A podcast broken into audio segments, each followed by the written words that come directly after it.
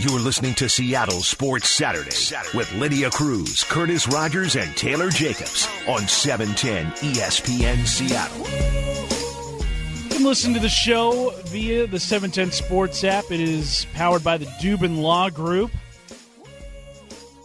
Curtis Rogers and Lydia Cruz with you on this Seattle Sports Saturday. Lots on the docket this Saturday. We got the Mariners coming up in about an hour, taking on the Kansas City Royals in Cactus League action.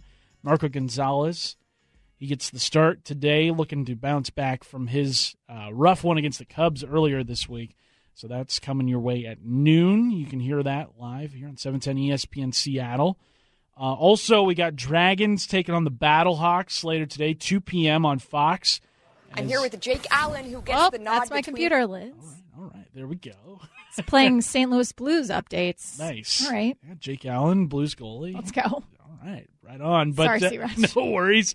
Uh, today, Leap Day, only happens once every four years, and got us thinking which Seahawks need to take a leap in 2020. And there are a lot of candidates that I think the Seahawks are banking on, especially if they want to get back to a contending level. Not, not well, they are at a contending level, but I want to say a Super Bowl level.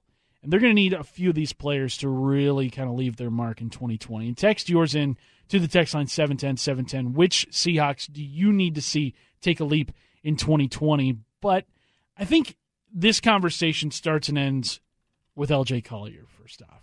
This is a guy, first round pick, only made, what, three tackles in 2019, dealt with the injuries in training camp, which got him off to a rough start. But if the Seahawks want to have that pass rush, which we've been talking about a lot today, it's kind of the theme of today's show, or at least it was in the first hour. LJ Collier is somebody that the Seahawks desperately need to get, I think, starter level contributions from. Absolutely. And a topic of conversation for both Pete and John this week when they were out at the combine. This is John Schneider, his thoughts on LJ Collier's rookie year. You know, we were lucky that we had him. You know, we thought we were going to lose him for the season that day, and uh, you know, we're lucky that that uh, we didn't have to put, place him on IR. Uh, we would have liked to see him. Obviously, we'd like to see him. You know, uh, make a little bit more of a dent. Uh, but you know, his checkout meeting was awesome. He's really excited about uh, next year and what that brings. We would have loved to. You know, we had traded Frank, so we were really excited that we were able to acquire LJ. Uh, and then unfortunately, he had that really funky um, ankle injury. And then also Pete Carroll mentioning that they'd like to see a step forward, a jump forward, a la Rasheem Green last year. And so here's Pete on that comparison. LJ got off to a, a tough start with a, with a nasty ankle injury that he had. it took him a while to get going. He was behind uh, throughout most of camp and the hard part of camp when he could have shown, you know, his development and given everybody the confidence, himself and us, and, and all that he was ready. He, he'll if he comes roaring back like Rasheem did, uh, then we get another really good ball player to add to the mix. Both those guys are playing that five technique and, and the three technique spot. They could both start at the same time uh, at, their, at their spots. Um, and it's important for us to, to see that development. So that's what we're after. And uh, but that's just you know one spot of it. But that's um, we're hoping LJ can really make a move. The difference is LJ Collier is 24 years old. Rasheem Green is still 22. Sheesh. Yeah, the the places where they're at in their football careers, Collier's got a lot more mileage on him than than Rasheem Green does, and I think Green has a lot more room to reach sort of that top end, whereas LJ Collier, I think, was a safe pick at the time, somebody that the floor wasn't as low on, but he never was able to get out on the field this year. So we didn't even see that low floor of his. And I think the Seahawks have also, especially last year, I think they were drafting guys who could contribute right away so that this they didn't have to wait so long on some of these players, which unfortunately now they're going to have to with Collier and Marquise Blair, who both, you know, those were your first two picks this season, and both of them barely saw the field, you know, for very important parts of the season. Let's let's transition to Marquise Blair then too, because he is on this list as players we would like to see take a step forward yes. this Yeah, and I think Blair, for as as you know, that was he was he was brought in to be that heavy hitter, and I mean there were a couple plays this year where he did lower the boom, but for the most part it was it was kind of a forgettable rookie season from him and a second round pick and he was the second highest drafted defensive back the Seahawks have had under Pete and John. The only one higher was Earl Thomas, and that's somebody headed to the Hall of Fame. These are two guys, Pete Carroll and John Schneider, can recognize def- defensive back talent better than just about anybody in the NFL. And when they use a second round pick on somebody like that, that should speak the world of what they think of this player. And yet, Blair was unable to, I think, reach those standards that this front office has set for defensive backs in this organization. Pete Carroll saying in late December that Lano Hill uh, just had more experience at a variety of positions than Blair. But we've seen in the past where I would say more towards the beginning of his tenure that Pete hasn't been afraid to play young guys or to give them those opportunities. It was just kind of intriguing to see this year that they were a little more more conservative in that category. Now, I don't know if that's a trust factor, if they felt they just truly weren't ready, they didn't want to set them up for failure, um, and that maybe they just need another year of development to learn the system. But I found that to be interesting. Brock Huard, this is back after the season ended in January, talking about Marquise Blair and Ugo Amadi, wanting to know where they disappeared to. The other perplexing question I would have for Coach when we have a Coke um, is not only talking about base defense, is is what happened with Ugo and Marquise Blair. Because both of those guys got twitch, both of them got some thump, and both of them got more speed than the guys that they went with and played at those positions this year. Why, why didn't you uh, assimilate them more as you did in your first iteration and even in your second iteration, playing young people? Why, why didn't those guys get more run? I would like much more specific answers than I have right now. Also, I just like the idea of Brock having a Coke with Coach. Yeah, just the it would obviously be not can, but it would be old school bottle. Yeah, Mexican Coke. Yeah, that'd be the kind stuff. that you you got to like open on just a random surface somewhere. let's co- Coach, let's just have a Coke and Thanks, chat. Mean Joe. Chat that about why you were so committed to base last year. But also, Ugo Amadi was on our list, or at least on, mm-hmm. on my list too, because we saw flashes uh, yes. on special teams of what he can do.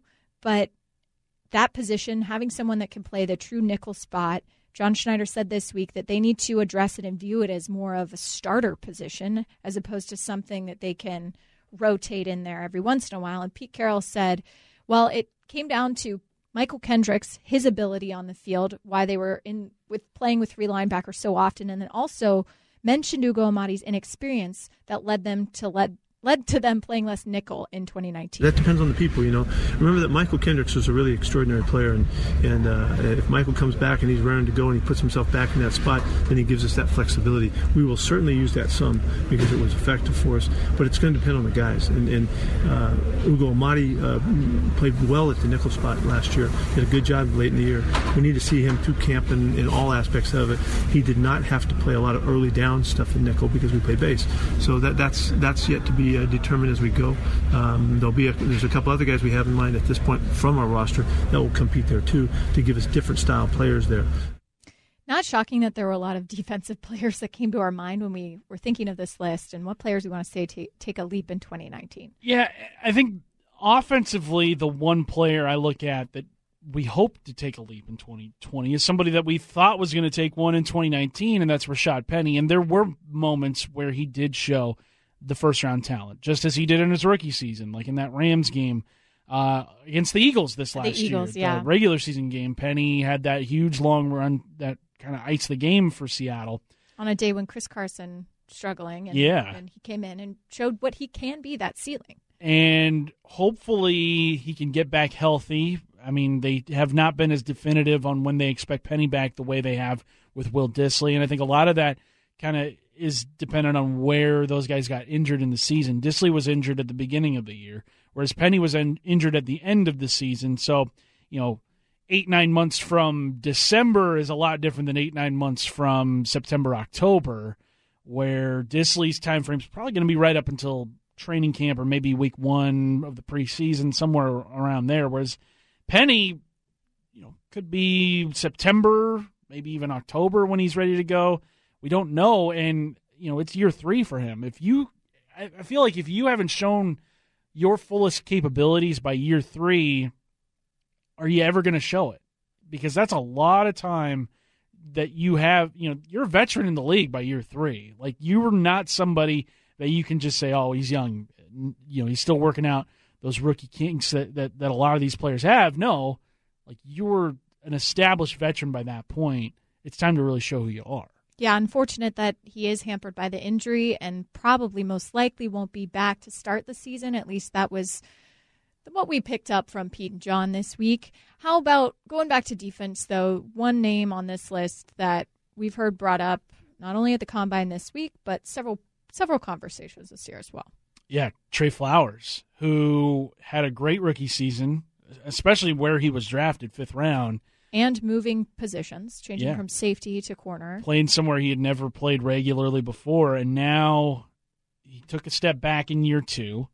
Sort of the same trajectory as Shaquill Griffin, who had a down sophomore season, the the dreaded sophomore slump, then, Then- came back. Made a lot of changes in the offseason to his preparation, how he trains, uh, nutrition, even, all of these different things. And then we saw a bounce back year. Bounce back all the way to the Pro Bowl. Both Griffin brothers. Yeah, which I mean, shout out to those guys. If Tre Flowers can sort of follow that lead, and I think he's somebody that you know is is definitely hungry and, and willing to get better and make those improvements.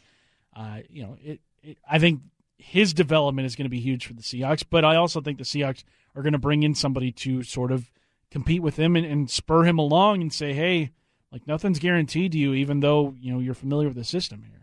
That's always been a mentality. I mean, that is always compete, as we know, but especially on the defensive side of things and for those defensive backs, it feels like that has always been a part of Pete and John's system to have competition at those positions.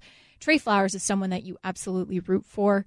Uh, he's just a cool dude, uh, great dad, and I love hearing and seeing the posts about his daughter. and um, so he's someone you root for, and would strike me as someone that would would have a bounce back year. I think at times we saw last year too. Part of it is just trusting his abilities, Mm-hmm. trusting that he can play that position. And there were moments uh, where he like especially on like the jump balls where I feel like he would get afraid that he'd be whistled for pass interference Yeah. and kind of back off a little bit.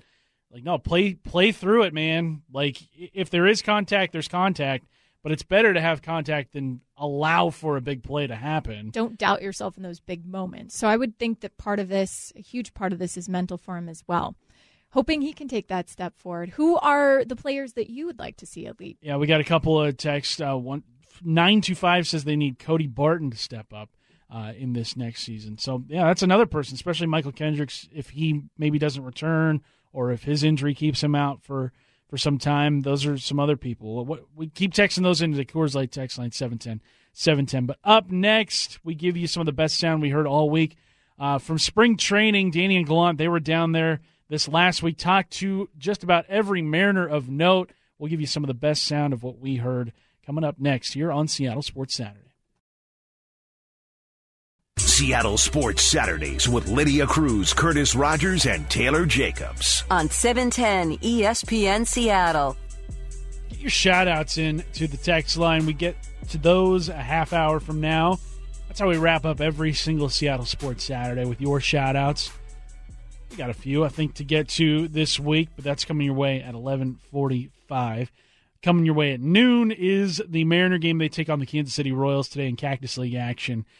Last night I found myself just at home, not doing anything. Great start. Great Yeah. start. Those Love are the this. best nights. Friday nights, especially. If I'm if I'm in my PJs by like six p.m. Yeah.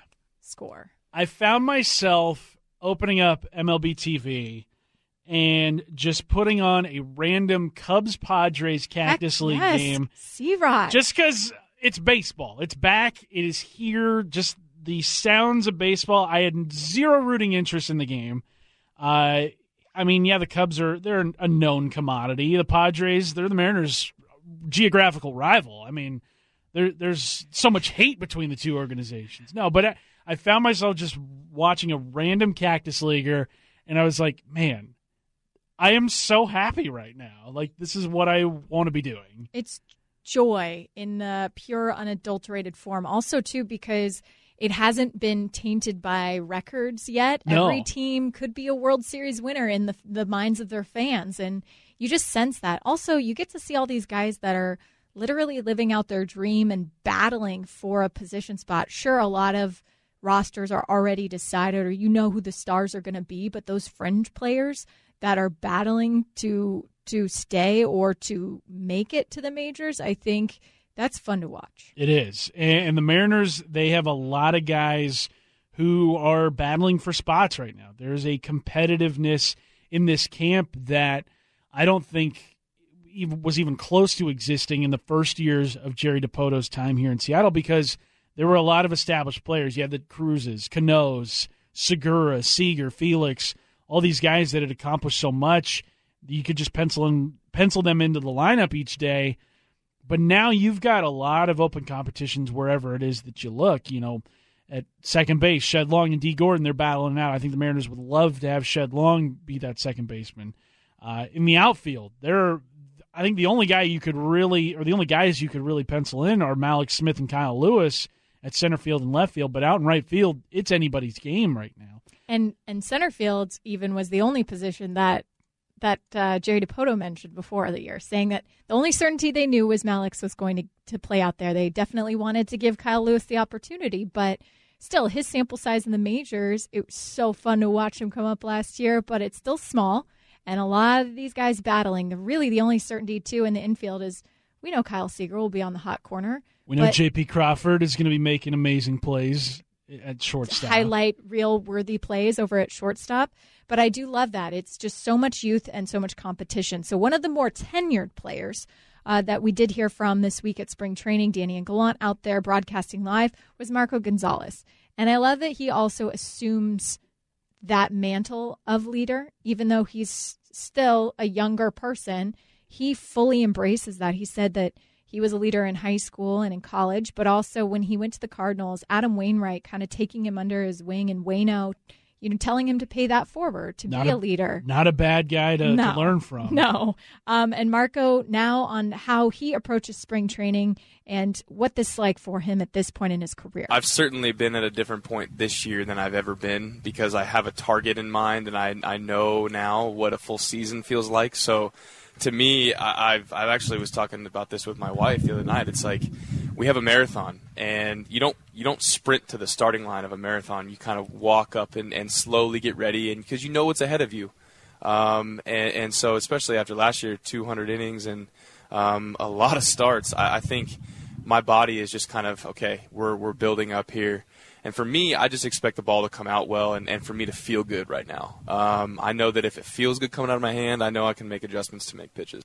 That's where he's at at this point. Also had a message for the younger guys and talking to J Rod and uh, Jarred Kelenic and saying when your opportunity does come, because it will come, be ready for that. That speaks to how young this Mariners team is because Marco Gonzalez is the wily veteran of this group and he's what 27 Seven? 28 years old so? yeah like, and he's only been he's only spent what two full seasons at, in the major league level, and he's all of a sudden just the the the gray bearded guy out there. You kind of felt like Mitch Haniger was going to be that way, and yeah. not even thirty yet for him as well. So yeah, that's where that's a good place to be at for this team.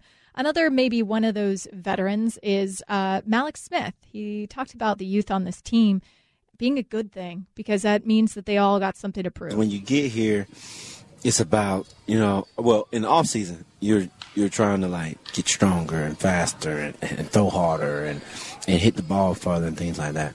And then when you get here, it's it's really about like the little minor, you know, small little details of the game that can, you know, be small at the time but may play a big difference in in your performance and play. And everybody's trying to figure out what's their small little niche right now. So, and as much as we're having fun, you know, we're also having fun and learning, which is a great dynamic, and I'm very much so enjoying.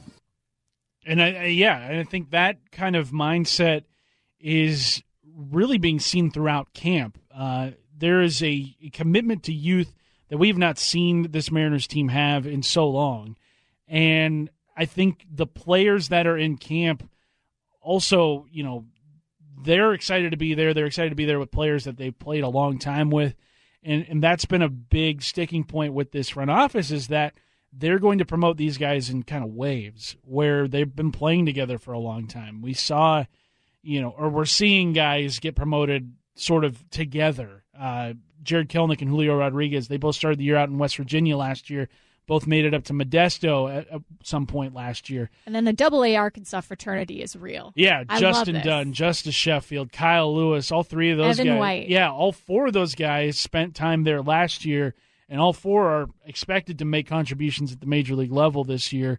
With Sheffield likely being in the starting rotation, Kyle Lewis likely being your starting left fielder, uh, Dunn competing for a starting rotation spot. Evan White is your starting first baseman, which we got some news today on Evan White. He's going to be out for the next couple of days, uh, resting a groin strain. So Don't like that. No, but Speedy recovery for Ev. we do like you know Evan White and his potential. Obviously, his glove is is Gold Glove level right now. And then I think his bat surprising a lot of people with his ability to make consistent hard contact at the plate. He's a unicorn of sorts because uh, he throws left but bats right, which doesn't happen often in, in baseball. Like Rickey Henderson is like the most famous of all players, but not many uh, people making a career your- out of it. Your co-host is one. Yes, of course. C-Rod, Yeah. also a unicorn for many reasons. Yeah, a rare I type. throw left, bat right. I'm, Let's go. I'm, I'm a freak. It's weird.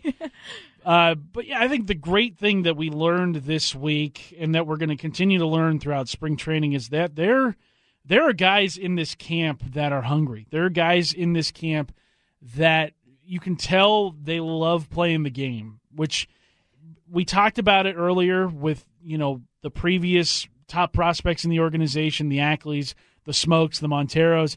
We didn't really ever get that sense from them that they were all about baseball, that that's what they loved and breathed, and that's who they were as as players and people. But Jarred Kelenic, he loves the game. Julio Rodriguez, like on his days off, he is in the stands watching his teammates. His teammates. It's infectious. It's it's also the fact that they love playing at that high level, but they also genuinely love playing with one another. And I think that chemistry is important when it comes to a 162 game season and you're going to play hurt at certain times. You're going to be tired and and not want to be out there, but if you are able to get on the field because of the person next to you as well and say that I'm not only doing this for myself, but the person next to me, that's huge. I loved this quote from Justin Dunn. I want to leave you guys with, but that whole idea that yeah, you can get a teammate to run into a wall for you because because if they genuinely love you and love playing with you, they'll do that. I think it's a little different for me being a young guy. You know, I'm coming in trying to uh, fight for spots and, and impress and, and stuff. So I have to be game ready from game one. At least I feel that way. Um, so my big thing is, is executing right off the right off the jump, um, get my pitches where I want them, but also not be too ready too soon. At the same time, you don't you don't want to peak right now. I'd rather peak towards the end of camp and um, really hit season in full stride. So there's a fine line between letting it rip, but also knowing that your stuff is there and, and backing off, but still having that same compete mentality. Just kidding. This cut is labeled incorrectly, but uh, this cut was labeled chemistry is huge. But basically, he told Danny and Gallant that players like Jose Siri will run into a wall for you because they genuinely love hanging out with you. I think that I haven't felt that from the Mariners squad at this level in a while, and I'm excited about it. It's been quite some time. So, what has stood out to us the most so far throughout the Cactus League's first week? We're already a week into spring training. We'll tell you what that is coming up right here on Seattle Sports Saturday. Seattle Sports Saturdays with Lydia Cruz, Curtis Rogers, and Taylor Jacobs. On E 710 ESPN Seattle. About a half hour away from Mariners baseball here on 710. So they take on the Kansas City Royals Cactus League action. Lineup is out today. A lot of familiar names, at least names you should expect to see on the opening day roster. Marco Gonzalez, likely the opening day starting pitcher again this year. I can't imagine anybody else getting that honor, but he gets the start today, looking to rebound from what he did in his first start this spring against the Cubs on Monday of this week. Had a rough go of it, didn't make it past the first inning, allowed five runs. But as with all things in spring training, you take it with a grain of salt.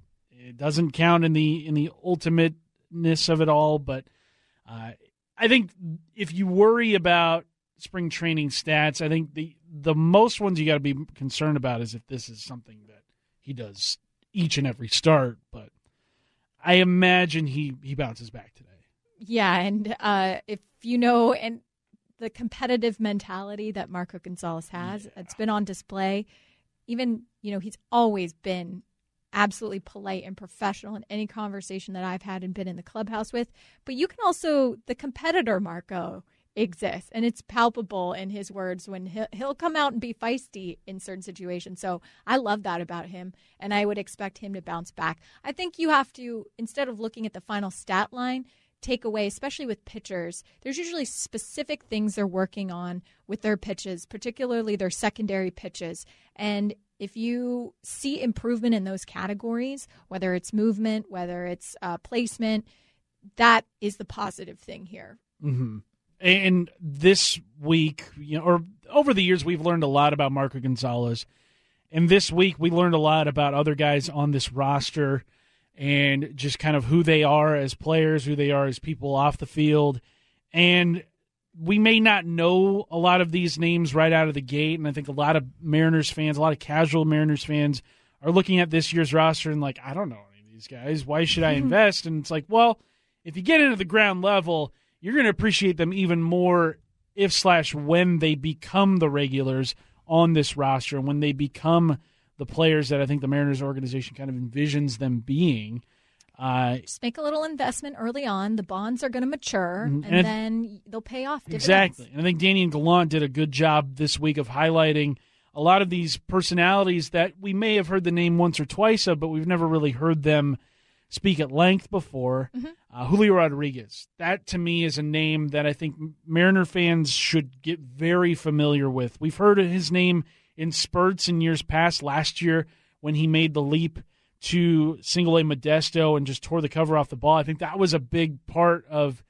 I think that was able to grab the attention of a lot of Mariners fans out there and like, oh, who's this, you know, 18 year old kid that's playing really well, and now he gets the invite to Major League Camp. You look at Baseball America and MLB.com; they've got him rated, you know, in like their top 10, top 15 prospects in all of baseball.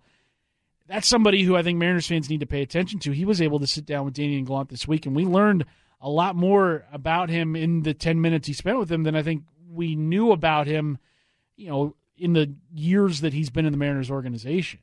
He he's so fun. I got to talk to him uh, two months or a month or two ago when they were in town for some meetings here with the Mariners, and you just in person, he's every bit as charismatic as you see on TV or on social media. He's the the best way to describe it, literally a twinkle in his eye about baseball when he talks about playing the game. And also about his friendship with Jarred Kelenic, which has been well documented. They asked him about it on Danny and Gallant this week. There's a lot of first meeting stories that were getting thrown around. Okay, how did you first meet this person? How did you first meet this person? And Jarred Kelenic, uh, Julio talks about the first time he met his buddy. This is the best spot because we literally met over there. You know what? That man was walking over there. We literally met there. He was he was there like stretching, doing some early work, I think, because he he first he just first got here. So I was in the cage, I think. So I was walk, walking over. I was like, this guy looks like Jared Kelly, the guy the guy that just got traded. I was I, I wanted to introduce myself. I was like, hey, what's up, bro? And he started. I just I just shake his hand. I think I said my name, but at first he was trying to talk like Spanish to me because he didn't know if I knew like really good English or not. And whenever I started talking English, he was like, "Oh my god, like what did I do?" I love that. He was attempt, yeah, he was attempting to uh, to speak in Spanish. I love that. Yeah, Put and yourself uh, out there. Exactly. We've you know there are those guys in Major League Baseball. I think like Brian Dozier, uh, the second Yes. baseman, who Yep. he's he speaks really good Spanish, and I think he's done like full interviews, right? yeah, and he's able to sort of, I, I guess, Be the clubhouse bridge. yeah, between and in baseball, the Latin guys tend to stick together, and because they've all gone through a very similar experience to get to Major League Baseball, and you know that language barrier is really tough. You don't see that in the NFL. You don't see that in the NBA so much, where there is a, a distinct language barrier between teammates. But in Major League Baseball, that exists, and to have those guys willing to say, you know what, I'm going to learn a second language to help, you know, bring together this team chemistry. And for Jarred Kelenic, who, you know, is as young as he is, to have that kind of mindset and be like, you know what, I'm going to try my best to really like get to know these guys who I'm going to be playing with and who I'm going to be, you know, traveling around the country with every single day for the better part of a, a year.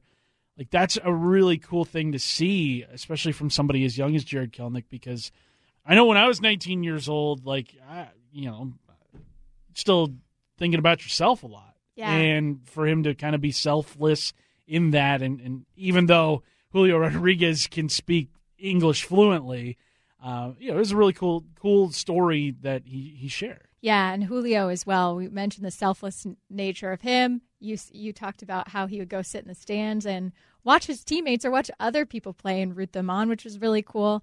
Now, speaking of first meeting stories, though, uh, let's talk about. Uh, I believe it was Shed Long told the story of how he first met Evan White, which was amazing. uh, he actually thought he he knew Evan already, and then just went up to him as if he did. Evan and I. It's actually funny. The first time I ever met Evan, I thought that I already knew him. Uh huh. so I literally went up to him and I was like, "Hey, we're going to dinner tonight," and he was like, "Oh, nice to meet you," and I was like. Oh, that's not who I thought it was. Did you try to backtrack out of it and then explain yourself? Not really. I was just like, all right, what up? You gonna meet me in Scottsdale tonight? I love that. And he said Evan was just just went with it and was so nice. Uh, his demeanor. I mean, we've hear we hear Evan mentioned in so many different stories, or as the best friend of so many people. He's that guy, uh, like Taylor Jacobs, who's in 800 weddings per year. Yeah. that is like connects with everyone, which I think is incredible. And I'll just say this also story caught my eye. Uh, Justin Dunn talking about that friendship he developed. Well, Kyle Lewis and Evan White really becoming best friends at the double A level, and then Justin joining them when he came over from the Mets. And they all started to develop this friendship to the point where they're even having Game of Thrones watch parties and Bachelor watch parties. Justin telling the story of that, and he said he doesn't even like The Bachelor. He just likes hanging out with those guys. I don't really Not like once. much about it. I just like hanging out with them. um, Ev, Ev gets super, super into it. So Really? it's cool to see him get fired up and be like, no, we don't like Like, I'll just, I'll like him on be like, who do we like? Who do we not like? We like her. We don't like her. She's bad for him. This is who he needs to be with. So uh, whoever produces The Bachelor, Ev, let Ev make your decisions. He's, he's a great guy and he knows what he's doing.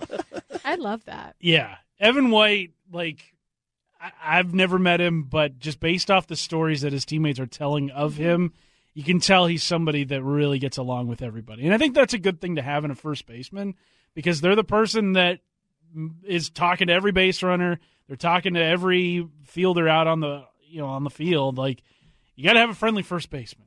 True. They they have to have chemistry with everyone else across the infield to understand them.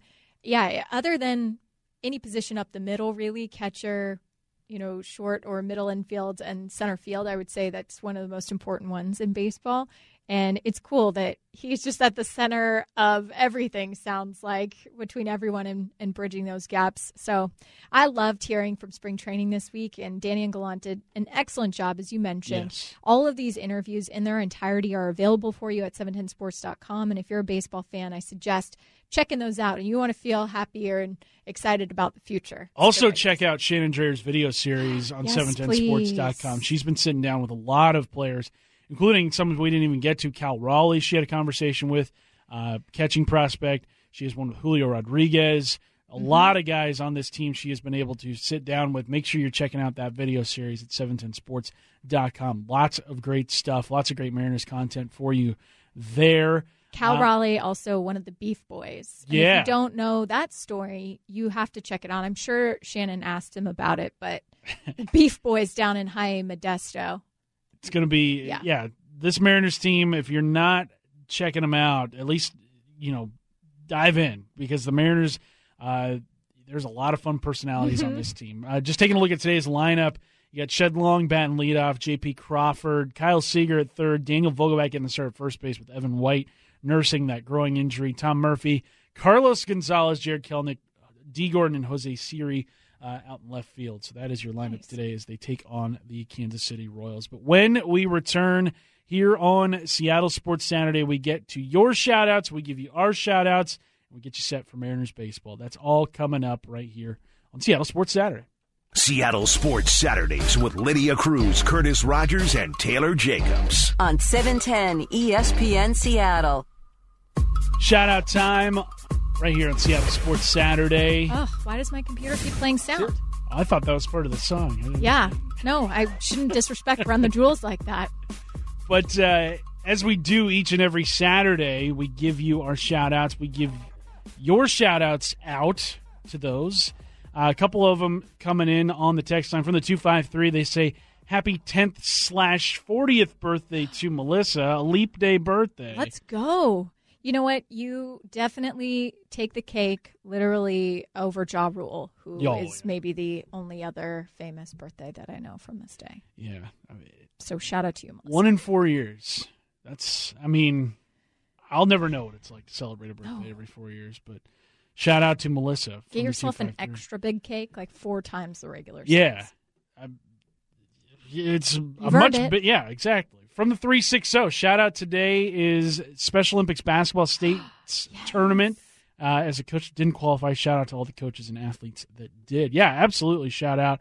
Uh, Special Olympics, that's an organization that's very near and dear to my family. My oldest sister, she's long, she's competed for a long time in Special Olympics in various sports, mainly swimming. So, absolutely shout out to the Special Olympics. Every single time we get that kind of opportunity, we're going to shout them out. Mhm. I know Taylor, he volunteered when the Special Olympics summer games were in town. Uh, that was, was it last year or the year before? Was it last year? I felt like, and he and his wife Molly, Yes. who we love. So, But yeah, Taylor, he'll be back next week. Shout out to him. Uh, and shout out to our one year anniversary of Seattle I, Sports, which I believe is next week. Yeah, Wow. we Should made we it. get a cake?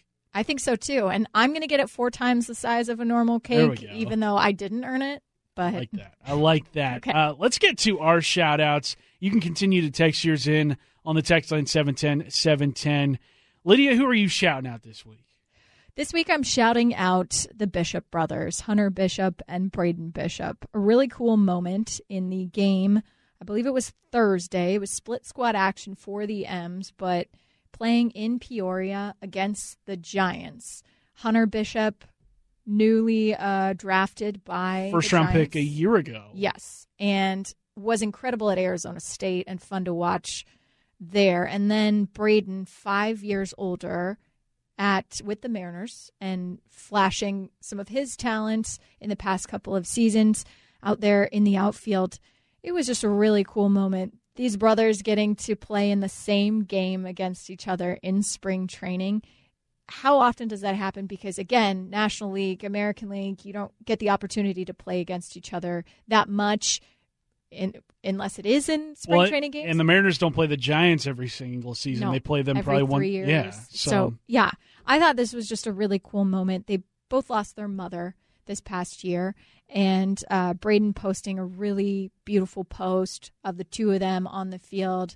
I'm sure their dad was so happy and proud of that moment, but saying that Braden knew he was going to get emotional uh, when this happened and that he was thinking of his mom and uh, that it's going to take both their shoes to fulfill hers.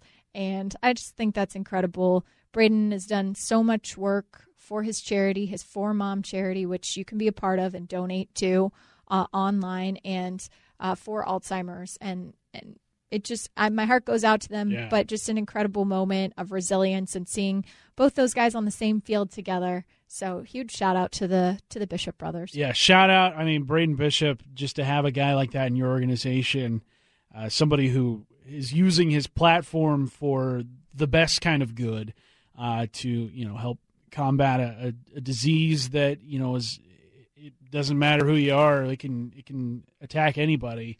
And unfortunately, it, it hit close to home for him, but you know he was able to turn that that tough situation into something beautiful. Uh, that he's him and, and his brother and his whole family have been able to really invest in and, and just spread awareness for it. And you know they've gotten a lot of involvement from minor league baseball. Multiple teams, multiple colleges have have done Players making pledges, Yeah, um, based on you know hitting or whatever they're doing. So it's incredible. It is. Uh, my shout out this week goes to a legend in the Seattle broadcasting world. Uh, if you heard this week, Steve Raible of KIRO TV, uh, he announced he will be retiring from his TV gig uh, this spring after nearly 40 years giving us the news every single night. But good news for Seahawks fans. He will stick around as the voice of the Seattle Seahawks. Uh, so we're not totally losing him, but uh, we won't be able to see him on a nightly basis. But we will hear him every single Sunday, Monday, Thursday, whenever the Seahawks play. Um, but just congratulations on a tremendous uh, TV career for Rabes. We get to talk to him a lot around here because he's on the huddle every Thursday, obviously with Seahawks games. Um, and, you know, just everybody that knows Steve Raible, like, he is the nicest person. It's it's genuine, and he- and we in Seattle have been kind of spoiled in the broadcasting front. I Oh, yeah. feel like because we have gotten some of the best voices on our TV and radio calls, but also some of the most genuinely kind, compassionate people who are fun to be around and fun to work with. So yeah, congrats, Rabes. I'm glad we're not losing you from the broadcast, and Yeah. we get to hear a lot more of the Holy Catfish calls uh, this season. And he's also like the most humble person too. True. And he, you know, very self-deprecating. uh, and you know, yesterday he was on with Bob Dave and Moore, and you know, was like, "Oh, you know, you guys got your wish. I'm off TV." And it's like, "Oh man, like if it were up to No us, one. you'd be there forever." Yeah. But um, But also good for you for getting your schedule is so crazy, and I hope that you just get more time to relax and, en- enjoy life. Yeah, him and Sharon, his wife, uh, they've been married for years and years and years, so he gets to go spend more time with her. I think that was in his statement that he released. That was like the very first thing he mentioned. is like, I'm so looking forward to spending more time with my wife. Um, but yeah, Steve Raible, just a, a great, great person. Um, con- congrats to him on a tremendous 40 year TV career that came after an NFL career. Like this dude has done it all, uh, and, and we're so lucky to have seen all of it uh, unfold right here in Seattle. That's where he spent pretty much his entire professional career. I mean, he he's what I think he's from originally Kentucky, and he played college football at Georgia Tech. So, you know, to make that cross country trek and then you know settle out here and, and become part of the the sports fabric of this city. Um, playing for the Seahawks, he was a longtime color analyst for the Seahawks, and then eventually taking over as play-by-play man for the team uh, in the early 2000s. Uh, I mean, he's just he's done it all. And Legend. yeah, tremendous, tremendous figure here in the Seattle sports scene. So he's gonna still be on Seahawks broadcast. Don't worry. Don't you worry. We've gotten a lot of texts this week being like, "Well, where's Raible going? Who's going to call games?" Don't worry. He's going to be there. Week one of the preseason, you will hear his voice calling games, just like he always has. So that's going to do it for us here today. Shout out to you for stopping by, making us a part of your morning. Uh, if you missed any part of the show, I mean any second, you make sure you go and download the podcast, 710sports.com. Click on the podcast page. It's there for you. Every single hour of every single show. Make sure you're subscribing on Apple Podcasts, Google Play, Spotify, wherever it is you get your podcast. Download it on your Zune. I've seen some of you downloading on the Zune. Uh, Mariners baseball is up next. Marco Gonzalez takes the mound for the Mariners. We will uh, get out of your way now, and uh, Mariners baseball will be taken over. So, for Lydia Cruz, I'm Curtis Rogers. This has been Seattle Sports Saturday on E 710 ESPN Seattle.